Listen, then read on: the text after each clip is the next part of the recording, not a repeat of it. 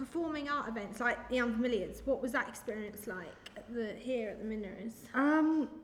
Well, like I said, it was great. I really, that was a lovely night. I really enjoyed it. Yeah, and I wished I could have stayed till the end, but I had to get back home and get the train back. So and I thought it went really well, and I think the whole event was lovely. And again, it's like I've only been a poet for a little while, maybe a year or two. So obviously, I'm still in the process of finding my feet with that. But again, I've done poetry performances with Autism Anglia's Neurofantastic. I've done Mary-Anne Andrew's Emotional Madness a few times. And I did a couple of poetry Balls of Crochester when they were doing those. And obviously in front of your red tent artwork. Yeah. Lovely backdrop and lovely installation. And again, it's how I find it depends on the night, but I think for me, live performance is getting easier, slowly but surely. I do get nervous still. You do, yeah. I reframe that into excitement. Yeah. So I see it as excitement. I think I was a bit nervous because I was filming it and I had a live audience. Yeah. At times I didn't know whether to look at Eleanor or the audience or my phone. I think I was doing multiple things at the same time. And, that is tough, isn't it? I was like looking at my phone, looking at her, looking at the audience. I didn't know where to look, and it was a bit like, what's going on? Yeah, it's too much. Yeah. I thought you did really well, and I thought I hoped in the moment that you felt kind of safely cocooned in your warm red tent. Yeah. But yeah, so it was a good. Yeah, I was just installation. I think it was just knowing where to look and. Yeah, it was just because it was my first time having a live audience, and the fact I wanted to film it as well. It was there was lots going on. Yeah, and I think the next time I'll be a bit more comfortable, and I think I'll just I won't be so like where to look. You know, I'll be a bit more aware of my surroundings and like. More confident at maybe just looking at Eleanor, I don't know. Yeah. Or another guest. If we did another one with Eleanor, she was a great guest, and it was just it was a fun experience. It was a fun experience. Yeah. It was a fun night, and I think when Carl when you did do... so well hosting, he was amazing. He was so good, and the fact I loved when he got and. He came out my den. The big entrance. Yeah. No, I thought it was good. I think these things do get easier, and they do. I think sometimes once you take deep breaths and you start, once you've started, it's fine. But it's also when I was interviewed by Mindfizz, we were talking about how it feels to be live. Yeah. And I said, I try not to be perfect, and I try and give myself license to fail. Yeah. And I think that is true. Yeah, because no one's perfect. Yeah, you've just got to be yourself. Exactly. You've just got to get out there and do it. And I think I was myself. I mean, definitely. I spoke like how I'd speak probably in a to my friends in a chatty kind of fun way. Yeah. Like the audience aren't even there, and I think that's good. Yeah. And I think people hopefully came away thinking, that was like people who know me came away that's me. Like obviously my mum was in the audience, so she knows what I'm like, and hopefully people people thought. That was really interesting and fun, and I definitely thought I was myself. So. Yeah. Well, that's all you can hope for because we want to listen to you. Yeah.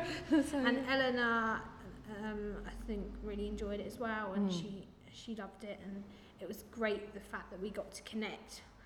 And I met her through the exhibition and meeting you as well. I know it was a fun night. So good. So yeah.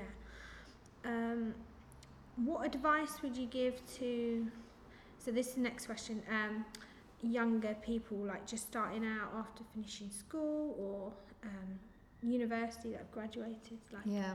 I always ask this question because it's quite interesting just to hear what people think, what advice people give. That's true, yeah. It's tough because obviously I'm not used to giving advice, but I think for me, when I think about it, obviously every kind of creative person is going to go into a different field and have different goals for their art. I think for me, it's just about the biggest piece of advice is just keep doing what you're doing. Yeah. Get out there, be creative, enjoy what you do. Yeah. Because I think it's hard after leaving university. You come from that bubble to work the real world, yeah. Trying to get a job and stuff. I think it's especially for creatives as well. Yes. That's what I've been. That is tough. I've just been applying to normal jobs because it's hard to get creative jobs. I mean, recently I applied for one at First Sight, but as a gallery assistant role. Unfortunately, I didn't get it, but I'm volunteering there still, and obviously I'm applying for other jobs. But to be in a job that you're getting paid for in a creative environment would be like the dream for me. It is the dream come true, isn't it? Being able to be paid to do what you'd love to do, and again, but it's so hard. It is hard, but again, it's if you have to do that other job and do your art part-time, that you're still getting, you still have that outlet, but again, it's like if you enjoy being creative and enjoy what you do, that enjoyment is going to be tangible for the people watching or seeing your art. So more than money and resources and even talent, I think for me, I choose to focus on consistency and persistence. Yeah. And I can have that kind of consistency and persistence because I'm passionate about what I do. Yeah. And that's going to win through in the end. Yeah. And you might not need anything external to be able to have that internal satisfaction with that creation of your own art, whatever it is. Keep being persistent and keep striving on. That's right, exactly right. I am always I've been applying for jobs. Every Friday I go to a meeting and I'm able to get support on jobs, and I always apply for jobs when I'm there, and they're local to me in Braintree, but they may not be creative, but at least they're a job. And I'm always I'm one for keep striving on and just keep being passionate, and I'm sure you'll get there in the end. Yeah, well, and hopefully I'll get there and I'll get a job, and I can get some money in. Yeah. That's definitely the best way to keep doing it. Yeah, amazing. Is that the last? No. Best piece of work you've done while studying at university? I didn't. I don't have a specific piece of work that I had as the best thing. My favourite module was probably the creative writing module. Yeah.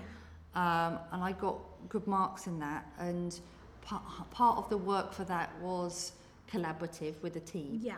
And one of the friends I made on that course, I'm still friends with today, which is nice.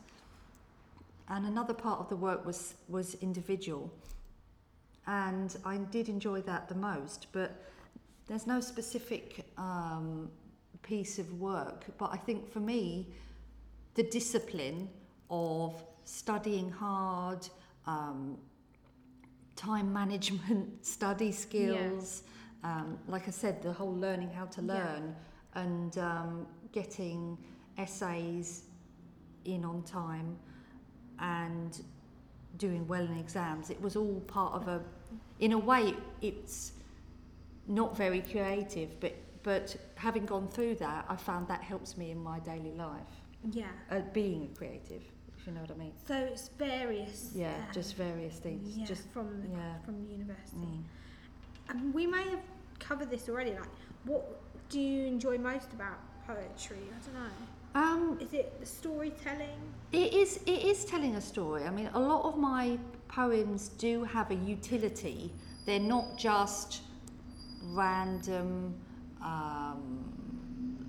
A lot of poetry can seem like random sequences of lines and images, which maybe the poet knows the meaning of, but is quite elusive, the meaning. But a lot of my poetry is quite tangible, and that's why it's quite exciting to have behind the scenes a bit of an excuse. I'm going to try and do some poetry videos where I'm working with a videographer called Andy, who's going to help me with who's actually recording us. Yes, who's actually recorded us.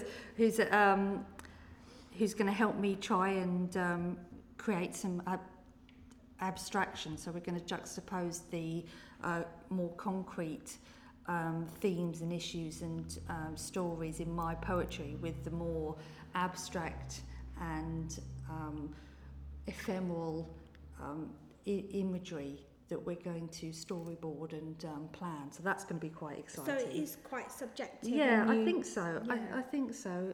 And also it's quite therapeutic. Yeah. You're getting sometimes quite powerful feelings out away from you, out you. Do you feel like that with your figurines? Do you feel like you're kind of almost expelling and kind of immortalizing your feelings, getting it out there? I feel like more comforted by the fact that I've got my little figures, and I take one obviously around the world with me as well. Like this particular one, it's been broken and it's a bit chipped, and so like, and it's in my bag now, and so keep a bit of your art with you. Yeah, and I've taken it to like New York last year, for example. I brought it to New York, and it's been to Madrid. Global traveller. Cornwall, actually. Yeah. I took it last time I was in St Ives in Cornwall. I took it with me there. Brighton, Colchester. Yeah. So it's travelled more than I have. I've got 4, but this particular one I've taken around places with me. So it's my little. So I feel comforted by it. Yeah. I think that's a good. I think that's a good really word. Like. I think for me, especially when I'm, because I only learned I was autistic 2 years ago. Oh wow! Yeah. So when I've written poems about autism, a lot of them are quite cathartic. They're quite therapeutic. They're getting those strong feelings out. They're mentally processing and emotionally. Almost emotionally distancing and emotionally creating it in a more tangible way. Yeah. So obviously I think it is quite comforting to be able to process your thoughts and feelings through your art. So and I think that's a good word that you used. Using a colour as well, like red for me, is really comforting as well. So like the fact it's red, and I use red a lot in my work because it's just a passionate colour for me. Colour, It makes me feel really happy, and it's literally your happy place. Yeah. Like with your tent, it's literally the embodiment of your happy place. Red, people, like my friends, they know me. I love red. Weirdly, like my favourite colour before doing artwork was always pink. But actually my favourite colours change now because I've used red so much in my art. It's a toss-up between pink and red now. But before doing my art, it was always pink. My favourite colour was, and now it's kind of red now. That's interesting. Because I've used it so much in my art. Red's just... taken a life of its own. And